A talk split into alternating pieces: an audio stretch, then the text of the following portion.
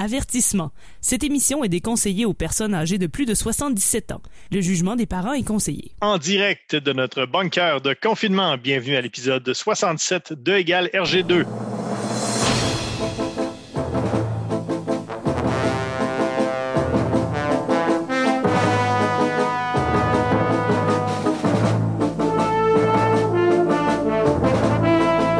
De bande dessinée, de Gogno et de Matraque Molle, bienvenue à votre rendez-vous pandémique hebdomadaire de bande dessinée E égale RG2, un projet de recherche de la chaire en études tintinoludiques de l'Université du Québec à Beauceville. Mon nom est François Anger, accompagné ce soir, comme à l'habitude, de Tania Beaumont, Allô? d'Olivier Morissette Bonsoir. et de Guillaume Plante. Salut tout le monde, comment ça va? Ça va bien, Guillaume? Merci. On est toujours dans notre bunker. euh, on... Nous, on se déconfine pas. Hein? Non. Nous, on se déconfine pas. Moi, euh, vous savez, on est tous abonnés à des chaînes YouTube. Là. On a fait nos propres recherches. Puis moi, je me déconfine pas. Je suis même pas sûr qu'à l'extérieur, euh, il y a encore un monde. Ouais, moi aussi, je me surconfine. Je me maintiens à 15 mètres. Je mesure puis tout, là. Plus ça va, moins j'ai de contact avec euh, le monde extérieur. Tu as même moins de contact avec toi-même, je Ah pense. oui, oui, ça, ça fait longtemps que je me suis mis sur la liste de ceux que je ne dois pas fréquenter. Il y a des gens qui veulent me faire des câlins sous prétexte que c'est ma conjointe et mes enfants, mais je leur dis non! 15 mètres! Puis je leur lance des objets.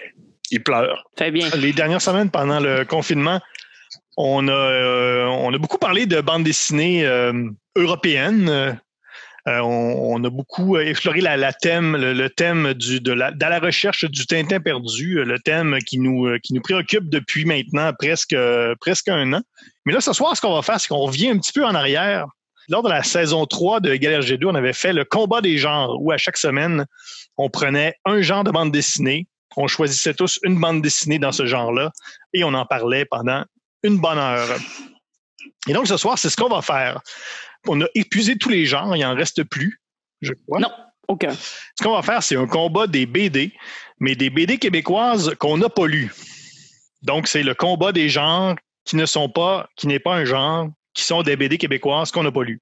Qu'on n'avait pas lu. Qu'on n'avait pas lues. Merci, Guillaume, puisqu'on les a lues. Ben, on les a lus maintenant. Donc, c'est ce qu'on va faire ce soir. Et là, vu qu'on commence à déconfiner, c'est plus facile de trouver quatre BD différentes. Fait que c'est pour ça qu'on l'a fait. Et comment ça va fonctionner ce combat-là? C'est que nous, euh, à l'émission, on est euh, on est sous l'emprise, si vous voulez, d'une d'une entité suprême qui est le grand goniomètre, le grand goniomètre qui est en fait euh, notre vieux goniomètre qui s'est déréglé et qui a, pris le contrôle euh, de l'émission. Guillaume, euh, expert en goniométrie, qu'est-ce que ça fait un goniomètre? Un goniomètre, c'est euh, un appareil qui sert à mesurer des gonios. Et probablement aussi un appareil qui sert à mesurer des niomètres. Oui, la science est, euh, est divisée sur le sujet. Il y a une percée massive euh, dans la goniométrie dans les deux dernières semaines. Ça évolue rapidement. Oui. Mais en tout cas, vous vous imaginez qu'un goniomètre qui se dérègle, euh, c'est pas le fun. Et donc, il a pris le contrôle de l'émission. Et ce qu'il faut faire, c'est pour choisir une des quatre bandes dessinées qu'on a qu'on avait à chroniquer ce soir, il fallait faire une offrande au goniomètre. Et celui qui avait la meilleure offrande aurait le droit du, premier choix et comme ça jusqu'au dernier. Ben justement, c'est ce qu'on va vous révéler ce soir. Quelle bande dessinée on a choisi et euh, quelle, quelle offrande au goniomètre on a faite pour avoir euh, notre offrande? On pourrait. euh, qui avait eu le premier choix? Mais moi, je veux juste spécifier pour ceux qui se disent Ouais, mais vous n'en avez plus de goniomètre, là, euh, vous l'aviez perdu, il est brisé. Mais on en a retrouvé comme un vieux, mais il était désuet. Puis ce qu'on a fait, c'est qu'on l'a branché sur la 5G. Oui. Fait qu'il a réussi à nous donner euh, notre ordre.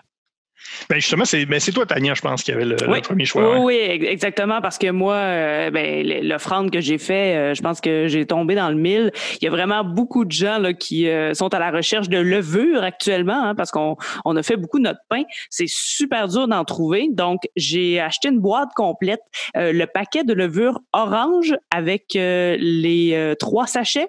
Comme ça, il a juste à les utiliser quand il a besoin. Il peut faire son pain.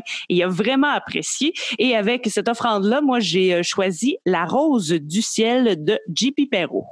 Olivier, en deuxième.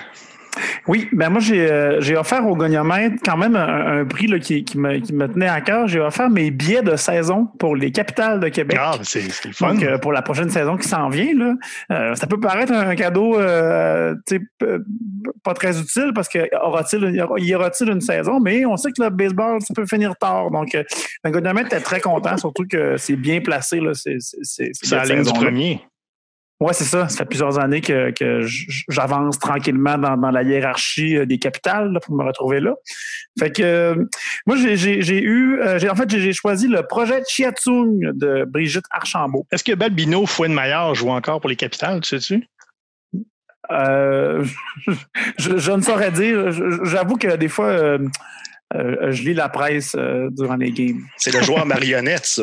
oui. Je pense qu'il a été rapatrié malheureusement ah. à notre grand désarroi. Ah, il était bon.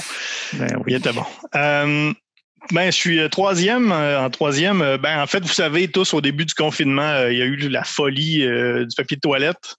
Moi, j'ai pas pris de chance. j'ai fait tous les magasins et j'en ai rapatrié vraiment beaucoup. Ce qui fait en sorte que maintenant que c'est disponible un peu partout, il y en, il m'en reste quelques quelques-uns en trop. Donc, j'ai donné au goniomètre 450 rouleaux de papier de toilette. Ah, pas si mal. Et euh, ça m'a permis de choisir euh, la réédition de Memoria de Jean-Paul Hyde et Claude Paiement. Moi, euh, je voulais être smart, puis je voulais comme faire un petit cadeau original. Fait que, tu sais, le purel aussi, c'est très populaire, mais en même temps, ça sert pas mal juste à se désinfecter les mains.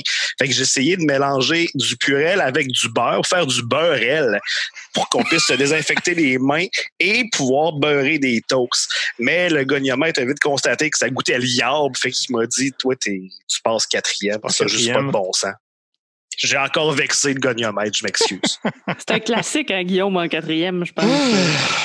je, pense que je, je pense que je fais des mauvais cadeaux aux gens. c'est comme ça. Pourtant. Mais c'est l'intention qui compte. Hein. Ben oui. Tant que quand un cadeau, quand ça vient du cœur. Euh, ben, ça y a levé le cœur. Ben, ça dépend. Au moins, il y avait, il y avait le mot cœur. Ouais. Hein. Et ça t'a permis de choisir quoi? Oui, ça m'a quand même permis de choisir euh, Humerlin, qui a eu deux tomes aux éditions Michel Quintin. Donc, c'est nos quatre euh, bandes dessinées pour ce soir. Comment ça va fonctionner? Première, euh, ronde, si vous voulez, euh, on va tous vous donner notre appréciation de la BD, faire un petit résumé. Et en deuxième ronde, on va faire le, le Quiz. On va essayer de voir s'il y a des éléments similaires dans chacune de nos BD. Si vous voulez réécouter tous les épisodes de Égal RG2, c'est très possible. On est disponible sur les, deux plateformes principales de balado soit Google Podcast et Apple Podcast. Vous pouvez également nous, euh, nous trouver sur Facebook euh, au RGCKRL ou tout simplement E égale RG2. On est également sur Twitter avec le ERG2. Vous pouvez également nous rejoindre sur Twitter par notre hashtag personnalisé, le hashtag MatraqueMolle qui peut également être utilisé sur Instagram euh, avec le même hashtag. Envoyez-nous vos plus belles photos de Matraquemol. Oh, et d'ailleurs, la semaine dernière, dans l'épisode, je demandais aux gens de m'envoyer des photos d'eux pendant qu'ils écoutent l'épisode et j'en ai reçu une euh, personnellement. Ah, ben voyons donc. Euh, ben oui, alors je tiens à, saluer une de nos auditrices qui se fait bronzer en écoutant E égale RG2. Alors, ça m'a fait plaisir, mais continuez, hein, continuez. C'est vraiment agréable de ben savoir euh, qu'est-ce que vous faites si ça se partage. Puis, euh, j'ai aussi des, auditeurs qui, qui m'ont demandé, qui me demandaient, là, euh, est-ce que c'est, sécuritaire d'utiliser le hashtag matraquemol hmm. ces temps-ci? Mais sachez qu'on le désinfecte après chaque utilisation. Hein. C'est vrai. On met plein de beurrel dessus. oui, il est désinfecté et un peu huileux. Et juste avant de, juste avant de parler de nos bandes dessinées, cette semaine, on a fait, euh, il y avait un, un, meme, un meme qui circulait sur Internet euh, qui était de une tendance, merci Tania, qui était de changer la lettre, une lettre d'un nom de groupe pour le ruiner. Et nous, on a fait la même chose, mais avec les bandes dessinées, avec les personnages et les titres de bandes dessinées. Et je vais en lire quelques-uns parce qu'il y avait quand même, on a quand même des, auditeurs euh, et des, euh, des, fans qui sont quand même très allumés. Euh, on a eu des, des, résultats quand même assez très drôles et c'était pas seulement de nous. On a eu Maxime Garneau qui, euh, qui nous a suggéré Astérix en torse. Ah bon. Et un autre, euh, Klaus Pins, qui nous, a, qui nous a proposé Astérix en morse. Et il a écrit Astérix en morse dans sa publication. Euh, moi, j'ai suggéré aussi, quand même un bon succès, Tintin au pays des Mauviettes. Ouais. On a, on a également eu Tania, toi, le vestiaire des fruits. Ben oui. Très drôle. La molaire de Fantomas. Et si l'amour s'était mimé, Guillaume, euh, hommage à Fab Caro. Ici. Mhm. Euh, on, en a, on en a plein. On a Achille Tapon. Moi, je veux euh, saluer aussi euh, Hubert de Nicolini qui, a- oui, ah oui. qui a sorti Astérix chez les Ah, Crotons. wow. on avait Péché Mognon, le, le gland du duche. Guillaume, franchement. Ah. Euh, Largo Pinch, Modulton, ça, c'est tous les miens. Ah, wow. Là, le, le fléau des vieux. Euh, on avait euh, Paul dans le rétro, Paul Bordelot. On a eu beaucoup avec Paul. Paul, euh, Paul au port. On avait, Paul au euh, port. on avait Tiff et Pondu. En tout cas, Tintin au bongo. Les sept poules de cristal. Iris Boudreau. Euh, Oui. Très drôle. Oui, c'est très drôle, ça. Donc, allez Mais voir j'en- ça. J'en ai eu, Oui. j'en ai eu sur Twitter aussi euh, l'île Poire Oui. et euh, le temple du sommeil Ah, ben oui. Ah, ben oui. parce que j'avais écrit Bol 714 pour Sydney. Alors tout ça est vraiment euh, très drôle. Euh, c'est- ça, ça nous a fait un, un samedi, euh, samedi après-midi très drôle. Je vais en souligner un dernier. Euh, Grégory Cordeau qui, qui euh, met Tintin et les Picaroses avec un Z. Sauf que ça nous dit pas si c'est Picarose ou Picarose. Picaros. Lequel est lequel? Hey là là, Ça nous aide pas. Ah, hein? faut ça repartir encore. Ah, voilà. on se relance pas. Alors, pour tout, euh, pour ce genre de, de drôlerie, c'est sur la page Facebook de Égal RG2. On a toujours nos précieux commanditaires euh, qui nous permettent à chaque semaine de continuer de faire l'émission. Et cette semaine, Alex, euh, t'es où? Oui, François, cette semaine, je suis en direct du stationnement de réalité virtuelle et lui, depuis plus de 40 ans, le spécialiste en illusions, chimères et fantasmes en tout genre. Pendant la pandémie, profitez de notre spécial Retour à la normale et replongez dans les activités les plus banales de l'ère pré-Covid, comme rencontre avec un comptable, magasiner des pneus d'hiver, être pris dans le trafic sur l'autoroute de votre choix, un nettoyage complet chez le dentiste en temps réel, se couper les ongles d'orteil, plier un drap contour, saluer quelqu'un sur le trottoir qui vous envoie la main mais qui en fait saluer quelqu'un derrière vous et faire la file pour se rendre compte, rendu au bout qu'ils prennent juste l'argent comptant. En plus, jusqu'au 11 juillet, utilisez le code promotionnel Pilule Rouge et obtenez gratuitement la possibilité de jaser du dernier épisode de la série de votre choix autour de la machine à café avec le gars un peu bizarre du bureau. Réalité virtuelle et lui, là où virtualité rime avec banalité. Alex, est-ce que c'est une foule que j'entends derrière toi? Non, c'est pas une foule, c'est juste euh, Arcade Fire qui vient de passer à côté de moi. Il y a l'air d'avoir vraiment beaucoup de monde, hein? Ouais. En tout cas, Alex, euh, prends soin de toi, lave-toi les mains, puis reviens-nous en santé. Ah, je te dis que de marcher de stationnement en stationnement chaque semaine, ça me garde en santé. Voilà, merci Alex euh, de toujours ton excellent travail. Ben, je pense qu'on peut y aller avec nos bandes dessinées de ce soir, à commencer avec Tania. Oui, alors moi j'ai La Rose du ciel de J.P. Perrault qui est aux éditions Michel Quintin. C'est paru à l'automne 2018 et on est, euh, pour ce qui est de l'histoire, cinq ans après la Deuxième Guerre mondiale. Il y a la méchante, la baronne noire qui euh, veut euh, continuer ce que Hitler avait commencé et a heureusement échoué. Elle veut conquérir le monde et elle décide de commencer par le Québec. Donc, elle fait des plans de son côté et au Québec, on euh, retrouve dès le début l'histoire euh, de Maria Richard, qui est une jeune adulte et elle, elle rêve de devenir pilote comme son père. Mais dans les années 50, les femmes ne sont pas pilotes au Québec. C'est pas un métier qu'on peut faire parce que J'imagine qu'il n'y a pas un balai au bout du manche à balai. Donc, euh, elle va faire vraiment de nombreux efforts. Elle euh, va quitter sa famille pour essayer de, de, devenir pilote. Elle aura quelques embûches, mais finalement, son chemin va bifurquer pour euh, une euh, bonne une bonne raison, disons, mais ça va quand même bien se terminer et ça va l'amener à rencontrer la baronne noire qui euh, s'amène donc sur notre territoire. Je ne vous en dis pas plus parce que ben sinon je vais raconter toute l'histoire puis ce serait plus le fun après si vous voulez le lire. Mais à la fin, l'aventure est bouclée et on sent que c'est le début pour la Rose du ciel parce que ça deviendra le surnom euh, de Maria euh, qui est la personnage principal. Donc JP Perrault a travaillé depuis longtemps sur cette bande dessinée là. En fait, c'est un personnage qu'il a depuis longtemps, depuis au moins 2014. Et il lui a fait vivre quelques histoires courtes, mais là on a vraiment disons la genèse du, du personnage et il a récemment terminé le dessin du tome 2. Donc, assurément, il y aura une autre histoire de La Rose du Ciel. Mais qui est JP Perrault? Ben, c'est un dessinateur illustrateur qui est diplômé du programme de bande dessinée à l'Université du Québec en Outaouais. Il a fini en 2009 et il a fait beaucoup d'auto-publications et La Rose du Ciel était son euh, premier opus chez un éditeur.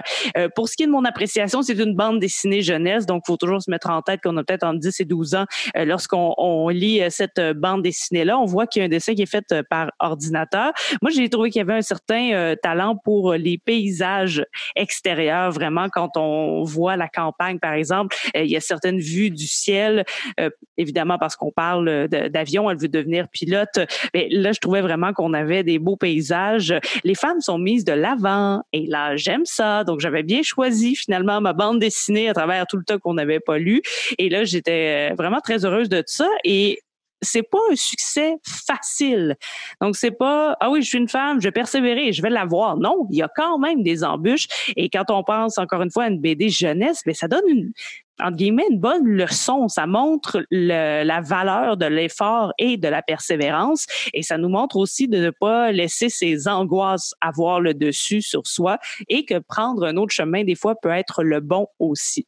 Et là, on était dans l'habitude de chercher Tintin. Hein. J'ai pas à chercher Tintin, mais vous savez à quel point j'étais insultée sur le son de l'éternuement dans Tintin au Tibet. Hein. Quelqu'un qui éternue, qui a chaud en faisant chang. Moi, hein, j'étais bien insulté de tout ça. Tout le monde s'en rappelle. Mm-hmm. Mm-hmm. si on s'en rappelle, hey. J'espère que vous en rappelez. Sinon, allez écouter l'épisode. Et euh, j'ai trouvé un bon remplacement dans la bande dessinée. Il y a un oui, qui dit Achung. Ah, c h t u n g Ben oui, ça veut dire attention ben en allemand. Donc, j'ai trouvé que c'était vraiment un bon remplacement au Chang qui a aucun rapport. Bon, OK, c'est peut-être pas dans la, même circonstance, mais j'ai quand même trouvé mon petit clin d'œil à Tintin à, travers ça. Puis c'est une bande dessinée que je recommande pour euh, les jeunes, entre autres les jeunes femmes, parce que ça donne quand même un modèle intéressant là, et euh, plusieurs émotions à vivre à travers ça. si U2 avait reçu leur album euh, pendant la, la saison du rhume des foins, ça aurait pu être Achung Baby au lieu d'Achtung Baby. Ça aurait pu. Ça aurait pu. Mais, mais non. euh, voilà pour euh, La Rose du Ciel. On rappelle que ce soir, euh, on ne cherche pas Tintin, mais on fait le combat des BD, les BD québécoises qu'on n'avait pas encore eu le temps de lire, mais que maintenant c'est fait. On ne le cherche pas, mais tu sais, Hein? D'ailleurs, c'est ça. Si vous avez des... toujours ben oui, c'est ça. Est-ce qu'on cesse réellement de le chercher? Si vous trouvez Tintin dans votre BD, parlez-en. Ouais, on prend une petite pause de fouille pour débattre sur des BD jusqu'à ce qu'on soit un petit peu moins amis.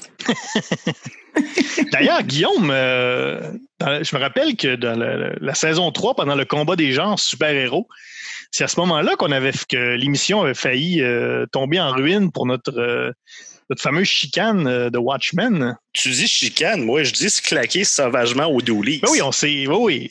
Mais en fait, tu t'es jamais présenté. Mais non, mais tu t'es jamais présenté parce que, bon, il y a plusieurs doolies, là, mais on n'avait pas précisé quel doolies, on avait juste dit le doolies.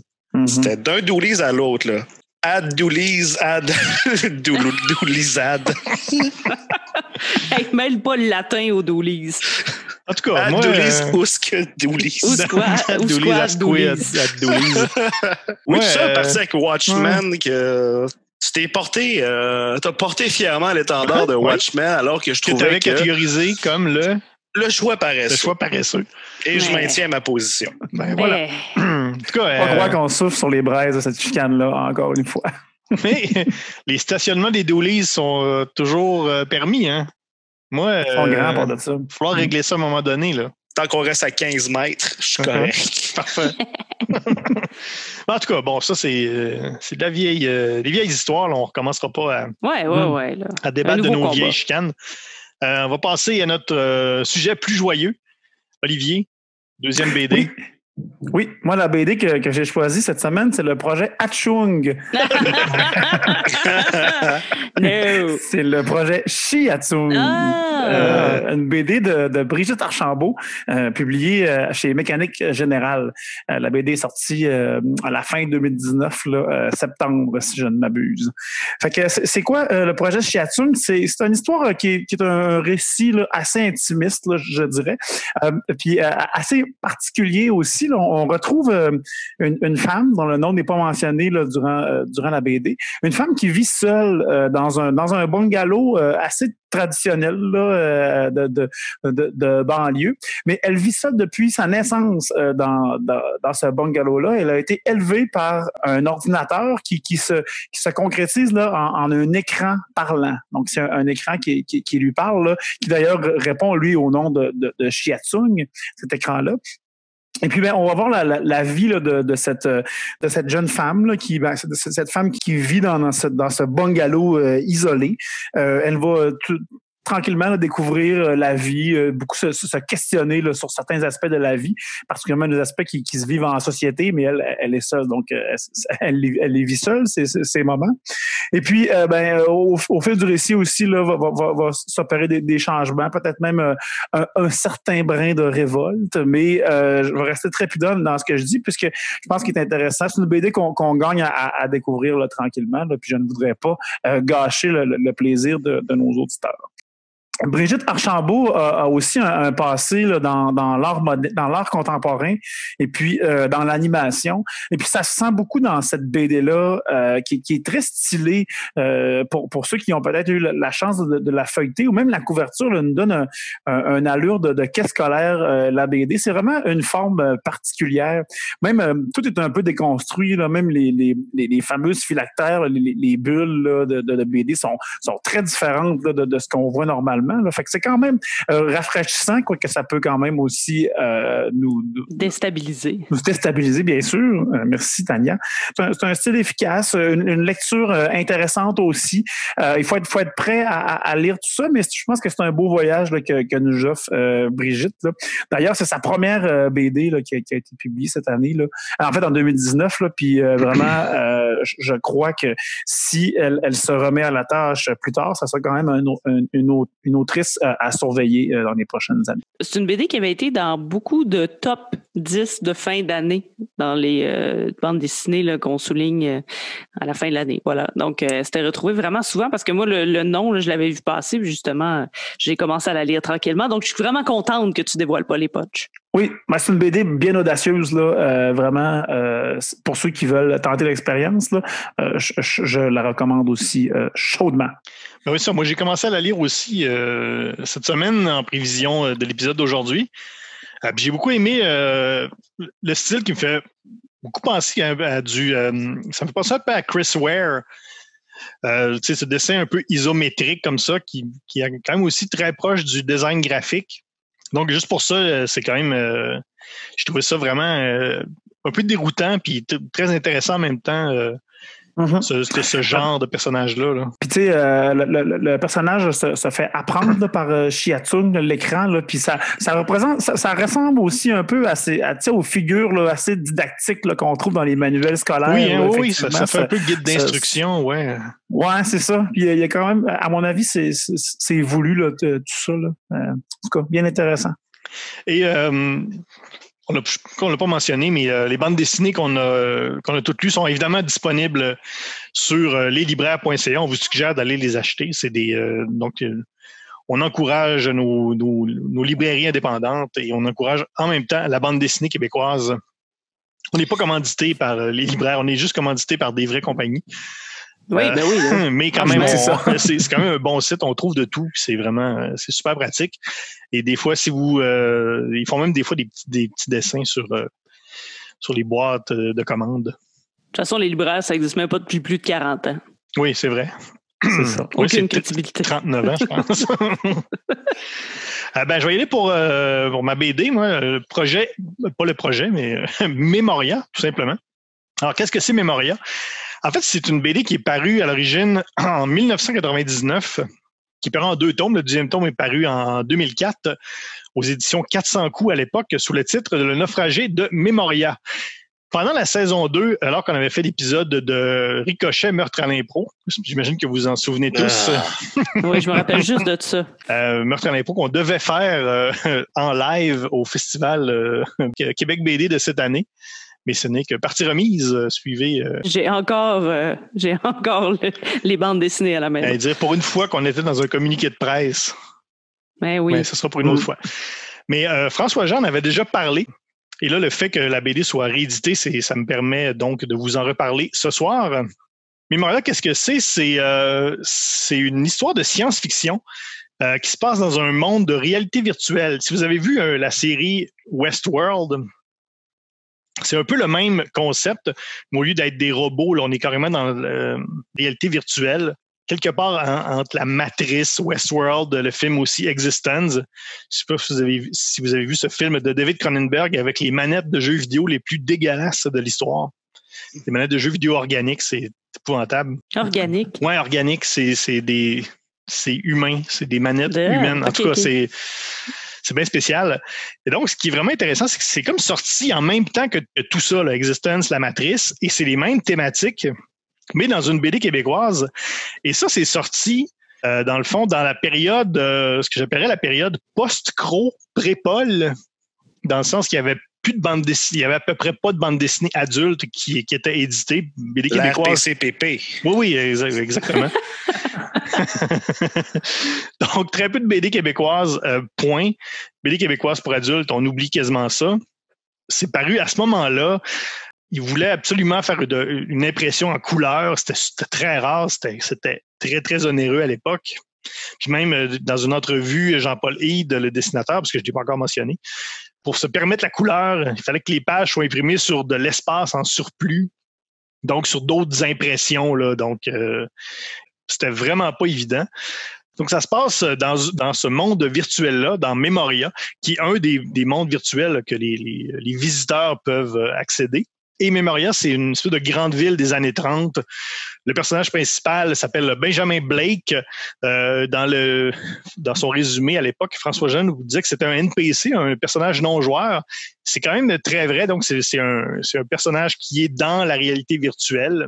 Et euh, suite à une rencontre dans son taxi, c'est un chauffeur de taxi, euh, il va être témoin que dans, dans le monde du jeu, il y a un autre monde parallèle puis je veux pas trop dire ce qui se passe avec ce monde parallèle-là, pour pas trop gâcher euh, votre plaisir de lecture, mais donc il y a une espèce de monde parallèle où, euh, disons, il y a peut-être une rébellion contre le, vrai monde qui, euh, qui, est en train de, se manifester.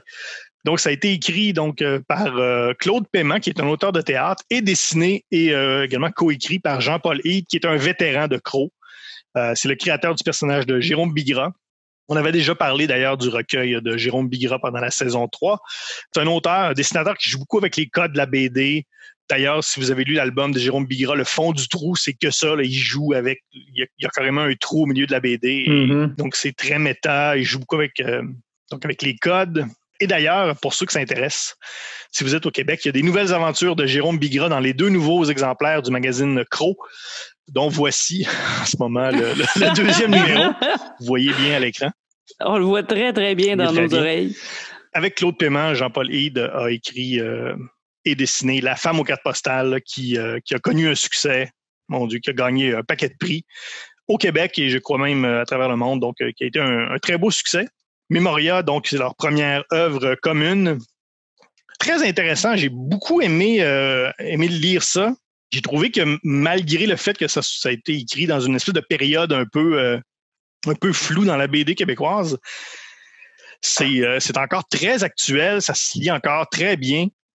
Le dessin est magnifique. Jean-Paul Hyde, c'est techniquement, c'est irréprochable.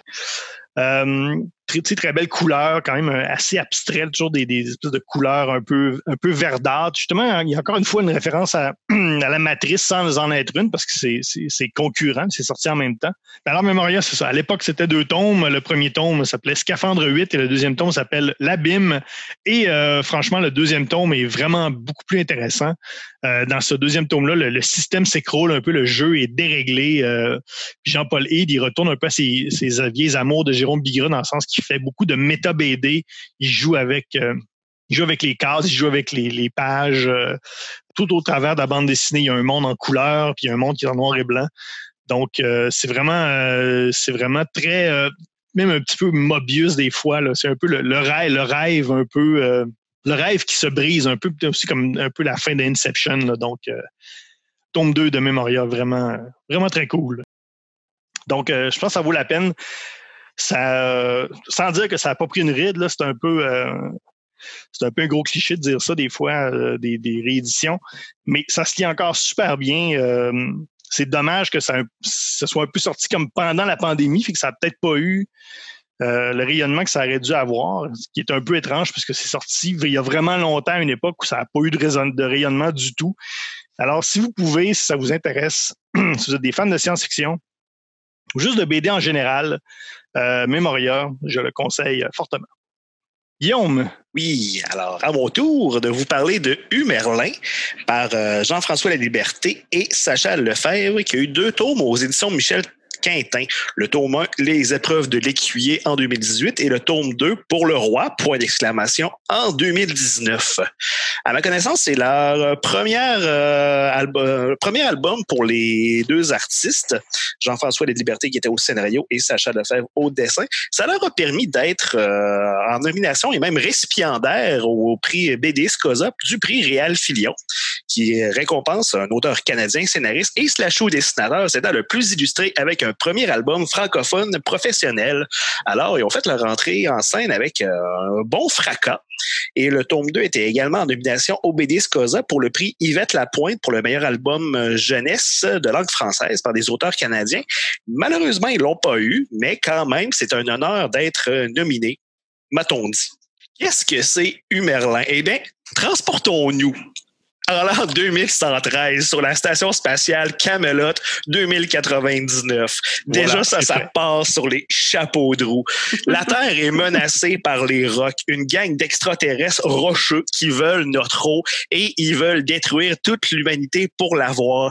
Qu'est-ce qui se place entre nous et euh, une mort terrible devant des minéraux maléfiques? Eh bien, il y a les chevaliers, 12 doudes et doudettes qui ont décidé de sauver le monde en pilotant des robots géants qu'on appelle les chevaliers.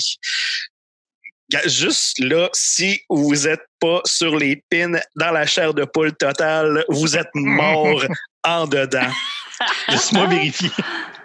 Malheureusement, l'un de ces douze euh, doudes et doudettes est mort au combat, ce qui donne une place libre dans la prestigieuse équipe des Chevaliers. Et là, il y a le jeune Liam Carter, un écuyer. L'écuyer, c'est comme les mécaniciens des super robots géants badass, qui se dit Hey, je pourrais être chevalier, moi. Fait qu'il s'essaye dans les épreuves de l'écuyer, ce qui est le titre du tome 1. Je donnerai pas de spoiler, mais ça marche pas. Mais quand même, il réussit quand même à, sauver toute la station orbitale qui se fait attaquer par les méchants grâce à un robot badass chevalier qui a comme développé lui-même en catimini qui appelle une unité mobile entité robotique et lucide ingénierie non conventionnelle. Et quand on prend les premières lettres ça donne Humerlin parce que tous les robots, ils ont tous des noms des chevaliers de la table ronde, sauf que lui, il disait, hey, personne n'a collé shotgun sur Merlin, moi, je vais le prendre. Et là, il se retrouve euh, au fur et à mesure avec un contact télépathique avec les machins. On se dit, ah, peut-être qu'ils sont pas si méchants finalement, mais oui, ils sont vraiment très méchants. Ils veulent notre eau, ils veulent tous nous tuer. Et c'est ça, Humerlin, deux tombes, et c'est ça. Est-ce que j'ai aimé ça? Checker on est en quarantaine. Notre vie, c'est un, un petit peu de la boîte. Fait quand on fait servir sur un plateau d'argent une BD, où est-ce qu'il y a juste des très gros robots, puis des méchants extraterrestres, puis des explosions, je dévore ça comme du petit lait. Tu sais, on a toute l'anecdote de la personne qui a comme trempé son beurre de pinot dans le chocolat d'un autre, puis ça donnait euh, des Reese Pieces, la chose la plus merveilleuse au monde. Eh bien, remplacer le beurre de pinot par les mythes des chevaliers d'Apple Ronde et remplacer le chocolat par genre Neon Genesis Evangelion et ça donne Humerlin. Ça se prend absolument pas au sérieux. C'est pas, c'est pas une satire. C'est quand même euh, straight, mais c'est quand même très léger. Ça, ça, vise un, ça vise un public très large. Et c'est juste, c'est juste le fun. C'est de l'action. C'est pas du gros humour euh, qui m'a fait taper ses cuisses, mais c'est quand même la troisième adaptation du, des mythes euh, de Camelot, la plus drôle après Camelot de Alexandre Astier et euh, Monty Python and the Holy Grail. Quand même, c'est pas rien. C'est quand même des grosses pointures. Oui, il y a quand même plusieurs blagues ici et là. Tu sais, ça m'a jamais fait faire haha, mais tout le long. C'est le fun. Ça a vraiment mis un petit aise sur la journée où j'ai lu tout ça. Fait que ça va-tu changer votre vie? C'est pas une grande bande dessinée d'auteur, mais gars, c'est de la maudite BD. C'est le fun à lire. C'est juste ça qu'on veut. Euh, Moi, Guillaume, je veux pas lancer un pavé dans la boîte, mais euh, tu sais, justement, dans là, de, où le- monde, est attaqué par des, des hordes extraterrestres. euh, et là, il y a, donc tu dis qu'il y a, il y a quelqu'un qui veut combattre, mais qui ne peut pas parce qu'il il manque une place dans, euh, dans, dans l'armée. Mais le gars, là, il veut combattre. là, pourquoi pas faire une place au gars qui a un robot déjà prêt? Parce qu'il savait pas qu'il y a un autre robot. Puis en plus, c'est comme une, une affaire de népotisme un peu parce que c'est comme le, le neveu du gros king de Lancelot. Puis là, il- le monde a dit, ben là, on va pas le faire rentrer juste parce que c'est son neveu, là, c'est n'importe quoi. Là. Il a comme eu une audition. Une espèce de grand, trois grands travaux de, de pas Hercule. Et là, c'est là qu'il a pas marché. Fait qu'il en a comme pris un autre dude à la place pour remplacer le dude mort les Hmm. 12 dos des édoudettes. Mais moi, je dis, mettons, tu t'as un gros robot, là, puis la, la Terre Oui. est en péril, là. Va et va, va, va combattre. J'avoue, François, non, non, mais tu sais, puis je veux pas, là. Je, à cheval ça, donné, on Ouais, ouais. regarde pas le très gros robot. Là. C'est- On, on- on se rejoint. On se rejoint. Mais c'est des fois l'administratif dans tout ça, hein, il y a peut-être un quota de robots. Ouais, hein, je- on le sait, pas. hein, pas. euh, peut-être que le, le, le, le CRTC du robot veut pas qu'il y ait plus que 12 robots dans l'espace. hein. Parce que c'est une douzaine de robots, ça se place bien. Là. Tu sais, tu as deux rangées de six, trois Ouais, rangées de quatre, raison. quatre rangées de trois. Quand tu vas sacrer un treizième robot, là, ça fuck tout ton organigramme. Fait que c'est Hmm. peut-être ça. C'est peut-être juste parce que tu sais, 13, c'est malchanceux, puis c'est un chiffre premier, puis c'est dur à diviser. Ouais, t'as peut-être raison. Mais- C'est moi qui ai de mauvais poil. Guillaume, t'as dit que le personnage s'appelle Liam Carter? Liam Carter, oui. Moi, j'y vois vraiment un bel hommage aux années 90 à la musique de, avec Liam Gallagher et Nick Carter, fusionnés en un seul personnage. En tout cas, je dis ça comme ça. Ben, puis Guillaume, tu n'as, pas parlé de, de- de- du style, mais on est là-dedans aussi. Hein? euh, Dans la on- musique? ben, si je me trompe pas. Non, Dans dans, la dans- pop? dans les, dans les années 90. C'est euh, style très 90s, oui. euh, ouais, c'est ça. C'est hein, un peu que- Image Comics. euh. Ouais. Voilà. Ah ouais, à l'époque, ouais, si t'avais juste un prétexte pour faire exploser des choses, là, c'est ça qu'on a. Mais les personnages ont des pieds, là, un peu plus que, que dans. Oui, oui, Ils ont de- des pieds, ils sont bien proportionnés et ils ont très peu de pochettes sur leurs uniformes. Donc on est loin, loin, loin de Rob Liefeld. Ouais. C'est ça. Ça a Ouais. été revu et corrigé. Ai pour le peu que j'ai regardé, euh, j'ai essayé d'en regarder un petit peu de, de chaque BD, mais oui, je confirme, euh, aucune pochette sur les vêtements. On se souviendra de la- du Captain America de Rob Liefeld où on se Eh demandait s'il y avait un sternum ou un immense kyste. C'est pour un des pires dessins de l'histoire de la bande dessinée. Ça, c'est Ah. c'était épouvantable. Enfin, on reviendra pas là-dessus. Humerlin, des extraterrestres, des robots, bang! que vouloir de plus? Et maintenant, euh, étant donné qu'on est un projet de recherche, on va, euh, on va essayer de, de, de faire de, de, cette, euh, de cet exercice euh, un, une- un projet scientifique et on va avoir un quiz. Dans le fond, on va essayer de trouver des parallèles entre chacune de nos BD. Comment on va faire? On a quelques questions et avec, euh, avec ces questions, on va pouvoir déterminer quelque chose. Voilà. On va essayer de rassasier le goniomètre, lui montrer qu'on a fait notre travail. On va commencer. Allez-y, euh, allez-y comme vous voulez ou dans l'ordre euh, de tout à l'heure. Est-ce qu'il y a une mention de l'allégorie de la caverne? Mais non, non, euh, dans euh, La Rose du Ciel, il n'y a pas d'allégorie de la caverne. Par exemple, euh, les hommes qui voient pas les compétences et le potentiel des femmes, je trouve que c'est en quelque sorte un aveuglement, peut-être un peu volontaire, et que ça pourrait être une version féministe de l'allégorie de la caverne. Moi, de mon côté, il n'y a pas de mention directe, mais euh, on se rappelle que le personnage vit dans un bungalow isolé du, reste du monde, sans regard extérieur, où elle ne peut que s'imaginer ce qu'il y a à, l'extérieur. Donc, quand même, euh, je, crois que qu'on flirte avec la caverne et son allégorie associée. Ben, pour moi, euh, je je suis pas prêt à dire oui, mais je suis pas prêt non plus à dire non. Parce que justement, l'histoire des, des, mondes parallèles et des, des, des personnages euh, qui en apprennent un peu sur eux, puis euh, un peu la quête existentielle de est-ce que est-ce qu'on existe vraiment, qu'est-ce est-ce que tout ça est réel? Euh, il y, a quelque chose de, de, de, très allégorie de la caverne adjacente, je crois. Je je suis pas un expert là, mais un peu. Je vais, donner un 18 là. Euh, ce qui est déjà beaucoup. Ce qui est quand même pas pire. Mm-hmm. Pour Humerlin, ben c'est Humerlin, c'est une grosse allégorie des chevaliers de la table ronde déjà. Puis en plus, dans le tome 2, on a une allégorie des trois mousquetaires puis une allégorie de Robin des Bois. Fait que malheureusement, tu peux pas avoir plus que trois allégories dans une œuvre. Fait qu'il n'y a pas de place pour euh, l'allégorie de la caverne. Est-ce qu'il y a une citation de Proust, de Marcel Proust? Ah, on l'a trouvé la semaine ben passée. Oui, hein, dans Tom et Jensen. Euh, malheureusement, il n'est pas là. Il n'est pas là dans la mienne non plus. Par exemple, il y a beaucoup de citations euh, qui sont des commentaires euh, d'hommes qui disent tu devrais pas faire ça, les femmes peuvent pas faire ça, fixe-toi un objectif plus réaliste. Donc voilà, c'est pas Proust là, mais c'est insidieux. Je voulais juste en parler. c'est pas Proust, mais c'est insidieux. Ça pourrait mais les mots euh, peuvent faire mal, c'est ce que je voulais dire. Et Proust maniait bien les mots. Hmm, voilà. Ça pourrait quasiment être euh, le résumé de notre émission. C'est pas Proust, mais c'est insidieux. C'est pas Proust, mais c'est ça. Je pensais que le slogan de l'émission, c'était Les mots peuvent faire mal. E égale RG2. ça pourrait être ça. Moi, de mon côté, euh, dans ce bungalow, euh, encore, il n'y a pas l'ombre d'un Proust. Mais. Euh,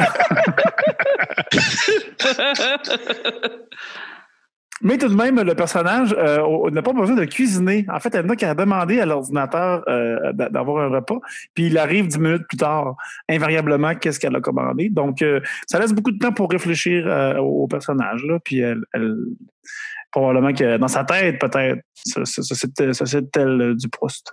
Euh, il y a peu de gens qui le savent parce qu'il n'y a pas grand monde qui sont rendus jusqu'à la fin de la recherche du temps perdu, mais Albertine disparue, le sixième tome de la recherche du temps perdu, c'est un long récit de science-fiction où est-ce qu'il y a des robots chevaliers qui se battent contre des roches extraterrestres. Donc, on a certainement une influence de Proust dans Humerlin.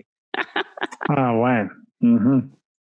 Ben, pas de Proust euh, pour moi non plus, mais euh, il y, a le, personnage euh, qui s'appelle le, qui est le président, si on veut, de la grosse, de la compagnie qui gère Brainstorm, qui est la compagnie donc qui, qui a mis au monde le, projet Memoria. Donc, pas de Proust, mais il y a quand même ce personnage-là, Steve Bates, qui, qui n'est pas du tout une référence à Steve Jobs et à Bill Gates, qui, qui dit vous allez me ratisser cette putain de ville du plus chic palace jusqu'au trou le plus sordide. Je me fous de savoir combien cela va coûter, mais vous me la retrouvez avant qu'elle ne se pointe aux médias avec la réincarnation de Super Mario, même s'il faut racler le cul de la planète jusqu'au désert de Gobi. Wow. Je trouvais ça intense. Ben oui. C'est de la phrase. C'est même pas Proust adjacent. non. Euh, première scène de meurtre, première scène de sexe.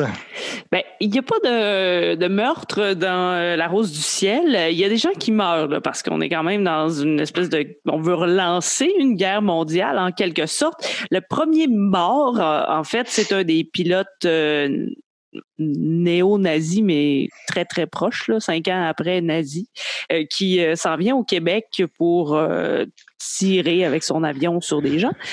Et ben, il s'écrase, mais finalement, il veut pas être pris par l'ennemi, donc il est classique et croque une pilule de cyanure. Et ben, il n'y a pas de secte dans cette histoire-là, évidemment, de sexe. Il n'y a pas de secte non plus, mais surtout pas de sexe. Olivier? Euh, moi, de mon côté, euh, il y, a effectivement pas de meurtre non plus euh, dans tout ça. Il y a quand même une, mort, mais c'est quelque chose de, plutôt anodin qui se passe dans, la vie du personnage. fait que c'est en fait, elle, recueille un petit oiseau qui, finalement ne passe pas la nuit. fait que c'est la, mort qu'on a dans, ce, livre-là. Il y a quand même de, la, de la mais euh, je, vais rester quand même flou dans, tout ça puisque c'est un élément euh, important de, la bande dessinée. Donc, euh, je, vais, je vais vous dire seulement qu'il y en a et vous devrez le lire pour le découvrir. Dans U Merlin, la première mort apparaît page 15, je crois. Ben, j'ai comme numéroté les pages comme je pouvais parce que j'avais pas les numéros. du premier tome, c'est Galad, son pilote se fait perforé sévèrement. On voit pas la dite perforation, mais on voit le résultat qu'il y a beaucoup de liquide rouge. Et euh, la première mort qu'on voit, page 39, où est-ce qu'on a une candidate à son poste de 12e dude qui se fait euh, kické en dehors de son vaisseau par un gros extraterrestre en roche. C'est quand même très propre.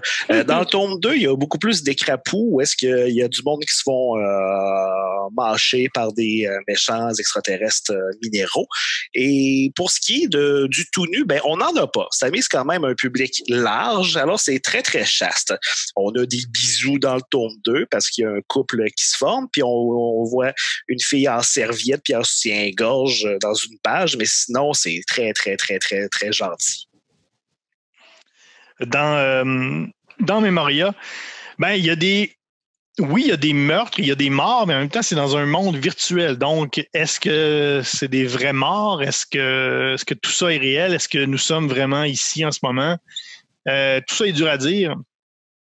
Mais euh, ça reste que oui, bien sûr, il y, a des, il y a des meurtres, mais sont des vrais meurtres. Et pour, hmm. euh, pour du sexe, en fait, c'est plus de la nudité. Il y a quand même, euh, il n'y a pas de scène de sexe, là, quand même. Euh, c'est pas, on n'est pas là-dedans. Mais il y a quand même de la nudité. Il y, a une, il y a un des mondes virtuels qui est une espèce de monde de, dieu grec où tu peux devenir un espèce de dieu ailé. Et il y a des madames tout nues là-dedans. Donc, oui, il y, a, quand même un peu de. Il y a quand même un peu de nudité. c'est une BD pour adultes, là, ça prend ça prend du tout nu. Ça prend du tout nu. Voyons donc. Mm-hmm. Euh, est-ce qu'il y a suffisamment de personnages féminins? Ben oui, enfin, enfin, moi qui en cherche euh, tout le temps. Euh, oui, parce que la personnage principale, Maria, qui est la rose du ciel, ben c'est une femme. Et la méchante, ben c'est la baronne noire, donc c'est une femme aussi. Donc on a un combat de femmes entre les deux. Ce sont des femmes fortes qui arrivent à leur fin parce qu'elles l'ont voulu, elles l'ont travaillé, elles l'ont pas eu facile. Donc, je suis satisfaite de ce côté-là. Moi aussi, euh, il y a quand même, euh, on, suit une femme hein, tout le long, tout le long du récit. Puis euh, le, deuxième personnage le, plus fréquent, ben, c'est un, écran de télévision qui parle. Donc vraisemblablement, on a beaucoup de, femmes dans, cette BD là. c'est un, personnage quand même intéressant qui, qui a du caractère, des, des réflexions aussi profondes, puis qu'on on suit tout le long de l'histoire, puis qui, se développe là, sous nos yeux. Fait que effectivement, c'est une, belle thématique euh, féminine dans, cette BD-là. Euh, dans Memoria, ben, comme je disais, c'est, c'est pas une BD de personnages tant qu'une BD d'histoire. C'est vraiment l'histoire euh, qui met à l'avant-plan. Mais il y, a, le personnage dans le premier tome, surtout, d'une femme fatale, style années 30, qu'on suit plus dans le tome 1 et dans le tome 2, il y a la, si on veut, la créatrice du, jeu, si on veut, ou l'architecte, euh, l'architecte du jeu, euh, qui est le, docteur Kwan euh, qu'on trouve surtout dans le deuxième, deuxième album. Donc, c'est pas mal les deux personnages féminins principaux dans, dans Memoria. Dans Humerlin, il y a une quantité appréciable de personnages féminins. Il y a trois chevalières dans la grosse équipe euh, d'élite et il y a deux personnages secondaires euh, qui ont féminins qui sont assez importants. Ben, t'as Geneviève Loiseau qui est comme euh, l'acolyte, meilleure amie slash euh, avec une relation qui, qui va évoluer dans le tome 2, qui est très importante. Et t'as comme la chef de la station arbitrale que c'est une madame avec un œil de robot. Fait qu'elle est c'est une femme en position d'autorité, puis c'est cool. Bref, il y a aussi assez de personnages pour qu'on passe. au début, on suggère un triangle amoureux dans le premier tome, mais finalement, ça se développe et à la grande surprise de tout le monde, ça peut devenir un quadrilatère quelconque, peut-être un parallélogramme amoureux ou un trapèze amoureux. C'est tout. Ensuite, est-ce qu'il y a un personnage avec qui tu irais prendre une bière? Moi, j'irais prendre une bière avec le colonel Cooper. Je vous en ai pas encore parlé, mais le Ben oui. colonel Cooper, c'est un ancien euh, frère d'armes euh, du père euh, de Maria Richard. Donc, elle est, il a, ils ont fait la guerre ensemble. Ce sont, en tout cas, je dirais pas ce qui s'est passé, mais ils ont fait la guerre ensemble et euh, quand il réalise que c'est la fille de son ancien ami, bien, il la prend un peu sous son aile et il lui donne quand même des belles tâches, lui permet d'avoir une carrière intéressante. Et quand on le voit pour la première fois, il est dans son bureau, il est comme juste debout devant son bureau, puis il, il joue avec un avion. Il y a un avion parce qu'on est dans le l'armée de, de l'air. Puis il joue comme un enfant avec son avion qui est sur son bureau. Donc je me dis, euh, c'est quelqu'un qui a des bonnes responsabilités, mais il n'a pas perdu son cœur d'enfant. Donc j'irai prendre son bière, une bière avec lui. Olivier? Ben, euh, moi, de mon côté, euh, j- j'irais prendre une bière avec euh, la, la personnage féminine là, qui, qui, qui- que- dont on suit le récit. Parce que, hein, je le rappelle, elle, elle est isolée dans son bunker sans contact avec l'extérieur. Je pense que ça lui ferait du bien d'avoir euh, quelqu'un euh, av- av- avec qui discuter. Puis, tu sais, euh, elle, passe ses journées à avoir les enseignements de, de Shiatsung qui, lui apprend toutes sortes de choses sur, la vie. Donc, j'imagine qu'elle a une bonne, une bonne connaissance générale, une bonne culture générale. Puis, on a sûrement possibilité d'avoir des, bonnes discussions avec ce personnage. D'ailleurs, je pourrais lui demander son nom puisque c'est inconnu euh, du lecteur. euh, comment s'appelle cette, euh, cette dame qui porte un fabuleux afro. Hein? Euh, Peut-être qu'on l'a pas assez mentionné de, de présent dans l'émission, mais fabuleux afro. Euh, pour ma part, euh, pas vraiment. En fait, à un moment donné, il y a un personnage virtuel qui arrête d'être virtuel. J'irais peut-être prendre une bière avec et essayer de le poker tout le temps pour essayer de voir si je peux pas passer à travers.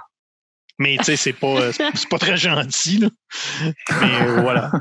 Le pilote de Caradoc, euh, c'est un gros malabar moustachu sympathique qui s'appelle Bud Hill. Le gars s'appelle Bud. C'est parfait. C'est Comme Bud Spencer et Terrence Hill mélangés. euh, ouais, c'est ça. Tantôt, on avait je- Liam Carter. Il y a peut-être un filon de les noms, c'est tous deux personnages du même euh, du même de la même profession qui sont Ouais. mergés. Ah, peut-être, ouais. En tout cas, J'aimerais hum, aussi dire que je prendrais une bière avec euh, James Carter, l'oncle de Liam, puis comme le plus grand héros euh, de la Terre. Sauf qu'à un moment donné, on le voit célébrer une victoire contre les extraterrestres en, euh, en urinant sur euh, la tête euh, décapitée euh, d'un des dix monstres à l'intérieur de la station pendant qu'il célèbre euh, la victoire. Et quelqu'un qui est aussi chill avec euh, le pipi public. Euh, tu veux pas virer une brosse avec, tu sais pas comment ça peut virer. euh, est-ce que vous est-ce que vous trouvez un parallèle avec votre propre vie? Mais je pense que tout le monde devrait trouver un parallèle avec sa propre vie, avec ma bande dessinée, parce que on doit tous s'accrocher à ses rêves et suivre notre cœur. C'est beau ça. Merci. Bon, euh, je, je le répète encore une fois, le personnage vit dans un bungalow co- confiné, sans contact avec l'extérieur. Je crois qu'on peut faire un parallèle avec l'humanité présentement. Donc, euh, ouais. Humerlin, c'est l'histoire d'un jeune homme qui pilote un robot géant pour protéger la Terre. Moi, j'ai même pas mon permis de conduire. Fait que s'il y a un parallèle, je le cherche encore. Puis ben moi aussi, il y a quand même, euh, tu sais, en ce moment, c'est un monde virtuel. euh, Est-ce qu'on n'aimerait pas un peu tous se retrouver à la place euh, dans un monde virtuel où on peut faire tout ce qu'on veut, assouvir nos, euh, nos, nos désirs les plus, les plus fous, faire les pires bassesses euh, et tout en étant confiné à la maison, tout en étant confiné dans un scaphandre, parce que les personnages, quand ils vont dans le monde virtuel, ils sont dans un gros scaphandre trempé dans une espèce de jus qui s'appelle le plasmide. Alors, je me dis, euh, tu sais, tant qu'à à la maison, pourquoi pas se faire notre kit de plasmide euh, maison? Ça doit se faire, et s'il n'y a plus de levure, ben, il doit y avoir du plasmide encore dans, les pharmacies. Mais ben, pourquoi pas, tu sais, au lieu d'être, euh, au lieu de rester comme ça tout le temps chez nous, pourquoi pas aller voir ailleurs dans un monde virtuel et faire des choses qu'on n'imaginerait pas. Être un ben dieu grec, être un gangster, tout ça me semble très intéressant. J'ai pas de plasmine, mais j'ai bien du beurrel si t'en veux. ben, si t'en reste, va t'en prendre. Ouais. Euh, est-ce que vous recommanderiez, cette BD à votre mère? Je pense que oui. Moi, en tout cas, à chaque fois cette question-là, je répondais non parce que ma mère lit pas de BD, fait que c'est juste ça, mais je pense que oui. Oh, oui. Moi, je l'ai lu, par exemple, en numérique sur iPad. Euh, euh, j'y prêterais peut-être la version physique.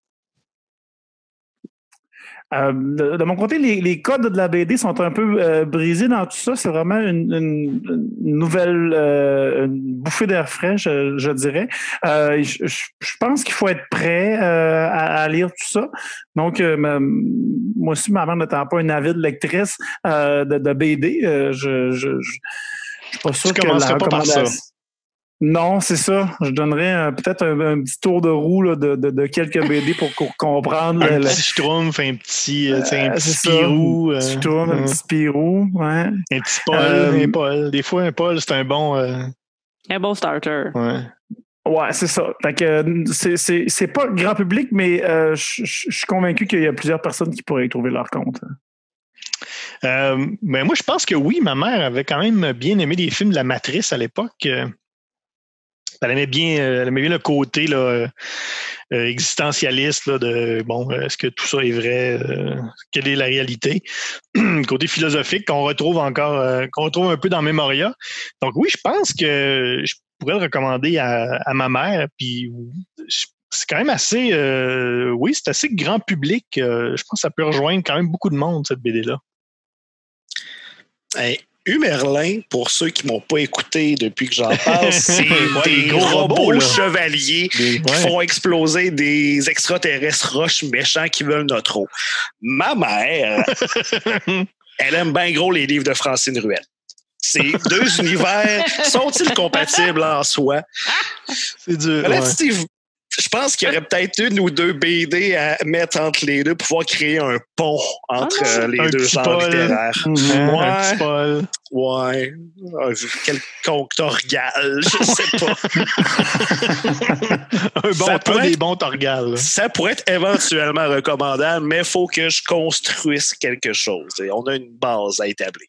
Ouais. Ben, tu pourras retourner dans, dans, le, dans le, notre euh, discographie, hein, Guillaume. On a fait euh, un Torgal. On a je pense qu'on a euh, un épisode de Torgal. on a un épisode de Torgal, je confirme.